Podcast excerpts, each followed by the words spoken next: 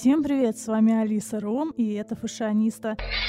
Сегодня мы разговариваем о моде 1910-х годов. Мода с 1900 по 1907 годы полностью отличается от моды последующего 50-летия и является как бы продолжением форм конца 19 века. Этот период характеризуется прежде всего невиданной ранее пышностью декора, обилием бижутерии, меха, перьев, великолепными роскошными тканями, любовью к импозантности и стремлением подчеркнуть богатство и разнообразие одежды. В стремлении создать совершенный наряд художники обращались к отделке из дорогих камней и элементам, подчеркивающим богатство костюма, аппликациям и меховой оторочки.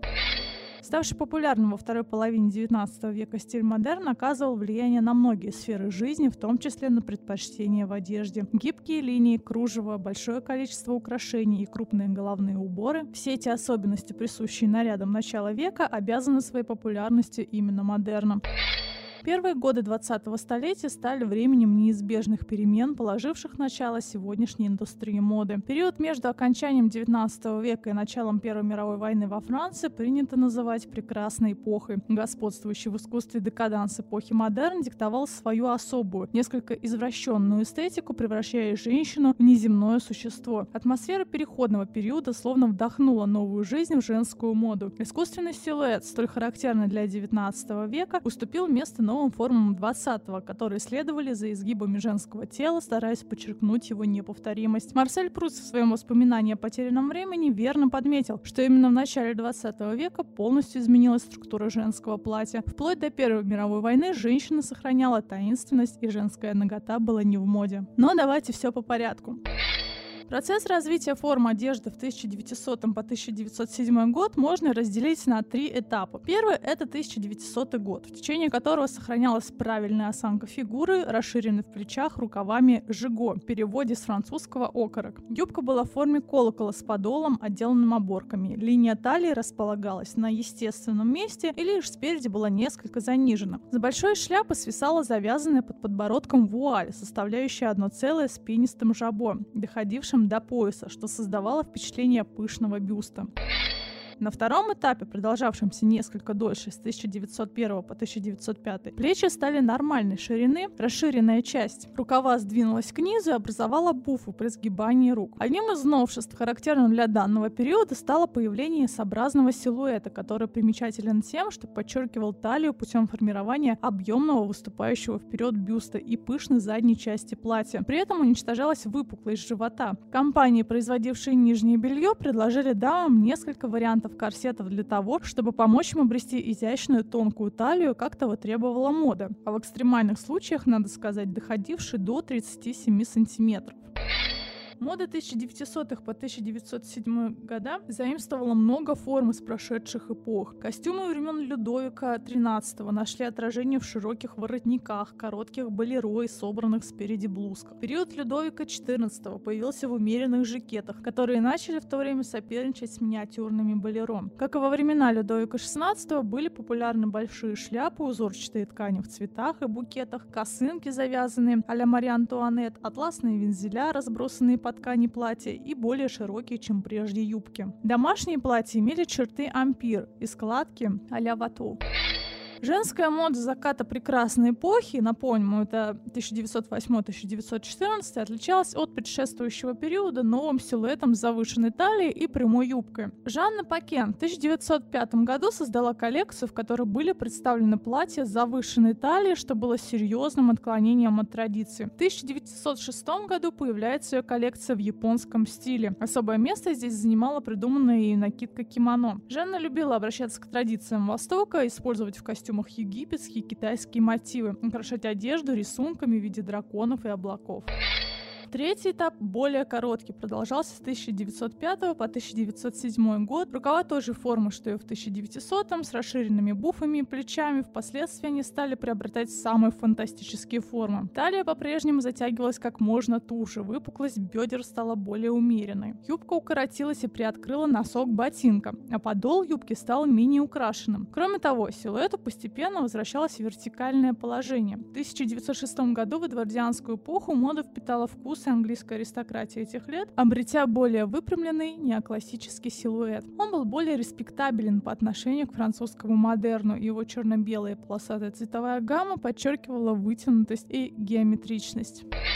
В 1907 году Поль Пуаре выпустил коллекцию, названную «Платье 1811» или «Платье директории». В предвоенные годы одежда расцвела новыми красками, чему сильно способствовала выставка.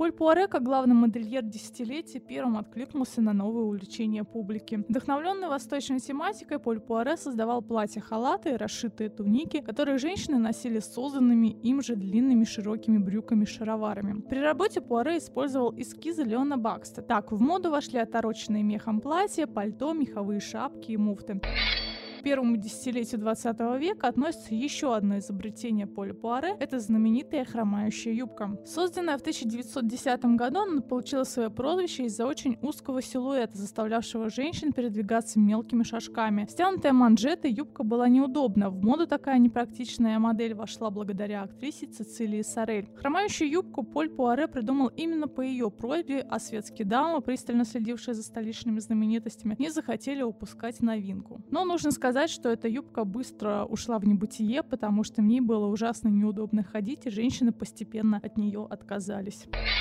По сути, женщины встретили 20 век в одежде, мало отличающейся от нарядов прошлого столетия. Благодаря ворту одежда стала несколько свободнее, но костюм все равно состоял из корсета, который скрывался под маскирующим корсетом каше-корсет. Поверх них надевалась узкая верхняя часть костюма или платья, высокие узкие воротники-стойки, часто накрахмаленные, требовали прямой посадки головы. Шивной рукав формы напоминал окорок, из-за чего и получил название ветчинообразный. У плеча он начинался пышными буфами, а к запястью был заужен. Юбки имели длину до пола и колоколообразную форму, пышную на бедрах и собранную сзади в складки, которые могли переходить в небольшой шлейф. Полусапожки на шнурках или туфли были остроносыми, со слегка скошенным барочным каблуком. Обязательными аксессуарами были зонтик, чулки и узкие перчатки. Перчатки для декольтированного вечернего платья закрывали руку выше локтя. Для повседневных платьев использовались лей, бархат и шерсть в темных и бледных постельных тонах. Популярны были роскошные орнаменты, декор тесьмой, лентами, складками, бантами, накладными вышивками и волонами. Вечерние платья шились из шелка, кружева, муслина, сатина, крепдышина. Они богато украшались и обычно имели глубокое декольте. Главным аксессуаром этого периода был жемчуг. Это могли быть капельки в ушах, длинная нить в один ряд или многоярусное колье-ошейник.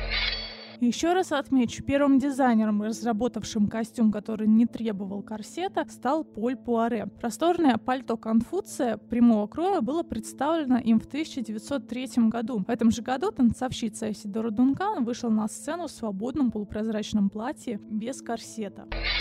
В 1906 году Поль Пуаре предложил эллинистический стиль одежды, также не требовавший ношения корсета. Чертой нового стиля стала завышенная талия, которую Пуаре вновь вернул в высокую моду. В 1906 году он предложил фасон Лала Монтес, в 1907 платье в стиле эпохи директории. Значение этого события в мировой моде трудно переоценить. Корсет был неотъемлемой частью женского европейского наряда со времен аж эпохи Возрождения. Поль Пуаре сместил акцент силуэта с талии на плечи. В своей автобиографии Кутюрье писал, что, в общем-то, не стремился освободить женщин от тирании корсета. Он хотел разработать новые каноны красоты. Однако именно его творения сделали то, чего не смогли добиться в конце 19 века активистки феминизма и прогрессивные врачи.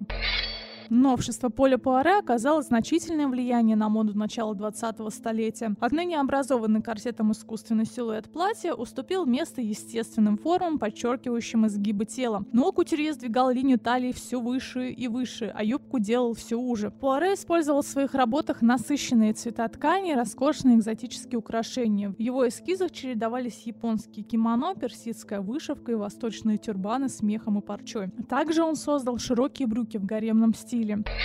Кутюрье вел в моду тюрбаны, костюмы работы Поля Пуаре, навеянные эстетикой далеких стран. Они вдохновляли многих художников того времени. Публикация в начале века перевода «Тысячи одной ночи» породила еще больше интерес к культуре Востока. Очередное выступление в 1909 году русских танцоров в рамках русских сезонов Дягилева, которые отличались экзотическим великолепием, обеспечило модной тенденции кульминацию. В 1900 году после их дебюта в моду вошел ориентализм. В 2011 году Пуаре организовал костюмированный бал «Тысяча вторая ночь», на котором представил новую коллекцию, навеянную образами Востока. Его модели стали адаптацией этнических костюмов Китая и Индии. Помимо прочего, он представил юбку-брюки. Начало русско-японской войны культурное влияние Японии получило определение японизм. Наряду с ориентализмом он оказал сильное воздействие на развитие искусства и литературы той эпохи. Пуаре и сестры Колодж черпали вдохновение в культуре Востока. Их привлекали редкие узоры, яркая палитра, просторные брюки, изысканные кимоно и помог им сформировать новый подход к тому, как должны гармонировать тело и одежда. Новые стилевые направления, кстати, разрабатывались не только в Париже. Например, испанец Марианна Фортини, вдохновившись древнегреческими мотивами, представил классическое плессированное платье, которое назвал «Дельфос». Изобретение стало новаторским. Мелкие складки мягко облегали фигуру, а каждое движение изменяло оттенок ткани и ее сияние. Бусины из венецианского стекла утяжеляли легкий шелк, дополняя его. 1911 году фирма Weiner Workstate, основанная Йозефом Хоффманом в 1903 запустила собственную линию по пошиву одежды. Они создали для женщин новый наряд – просторное платье-мешок. Рубеж 19 и 20 веков стал золотым веком модной иллюстрации. На новейших событиях в мире моды модные журналы, такие как Vogue и газет de Bon Temps, рассказывали посредством иллюстраций. Поль Пуаре стал первым, кто использовал каталог для знакомства публики с его работами. Он выпустил два сборника «Платья от Поля Пуаре» в 1908 и «Вещи от Поля Пуаре» в 11 году. Пуаре и Пакен в тот период использовали веера для рекламы своих модных домов. Жанна Пакен пригласила трех знаменитых иллюстраторов – Поля Риба, Жорша Барбье и Жорша Липапа, чтобы они создали изображения на ее веерах. В Париж стали приезжать не только покупатели модной одежды, но и известные журналисты. В связи с этим в 1910 году был создан синдикат высокой моды, который был призван следить за выходом новых коллекций и предотвращать распространение подделок.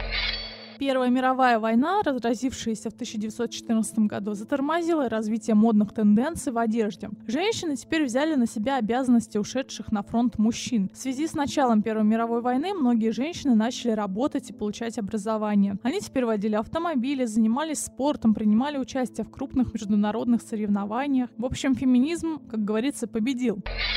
Все это обусловило новые черты женского костюма – удобство, функциональность и простоту. Требовалась практичная одежда. Дамы стали носить платья простого кроя и укороченные юбки. Важнейшей деталью гардероба стал традиционный притальный костюм. В то время как женская одежда изменилась самым существенным образом, мужская претерпела лишь небольшие изменения. Пиджак стал более свободным, а брюки зауженными к низу. Эти изменения были призваны обеспечить мужчинам большую свободу движения. По завершении Первой мировой войны мужчины вернулись на свои рабочие места, и многие женщины потеряли работу. Но старые жизненные порядки так и не вернулись. В то время модным музыкальным направлением стал джаз. Популярным танцем теперь было танго, а позднее чарльстон. В обществе появился новый слой – новориши, люди, которые внезапно разбогатели за счет старых вкладов. Теперь во многом они диктовали, что будет модным. Традициям осталась верна лишь старинная аристократия. Основная же масса представителей светского общества приняла эстетику авангарда. Но об этом мы поговорим в следующий раз. Это была фашиониста Алиса Ром. Оставайтесь всегда на стиле.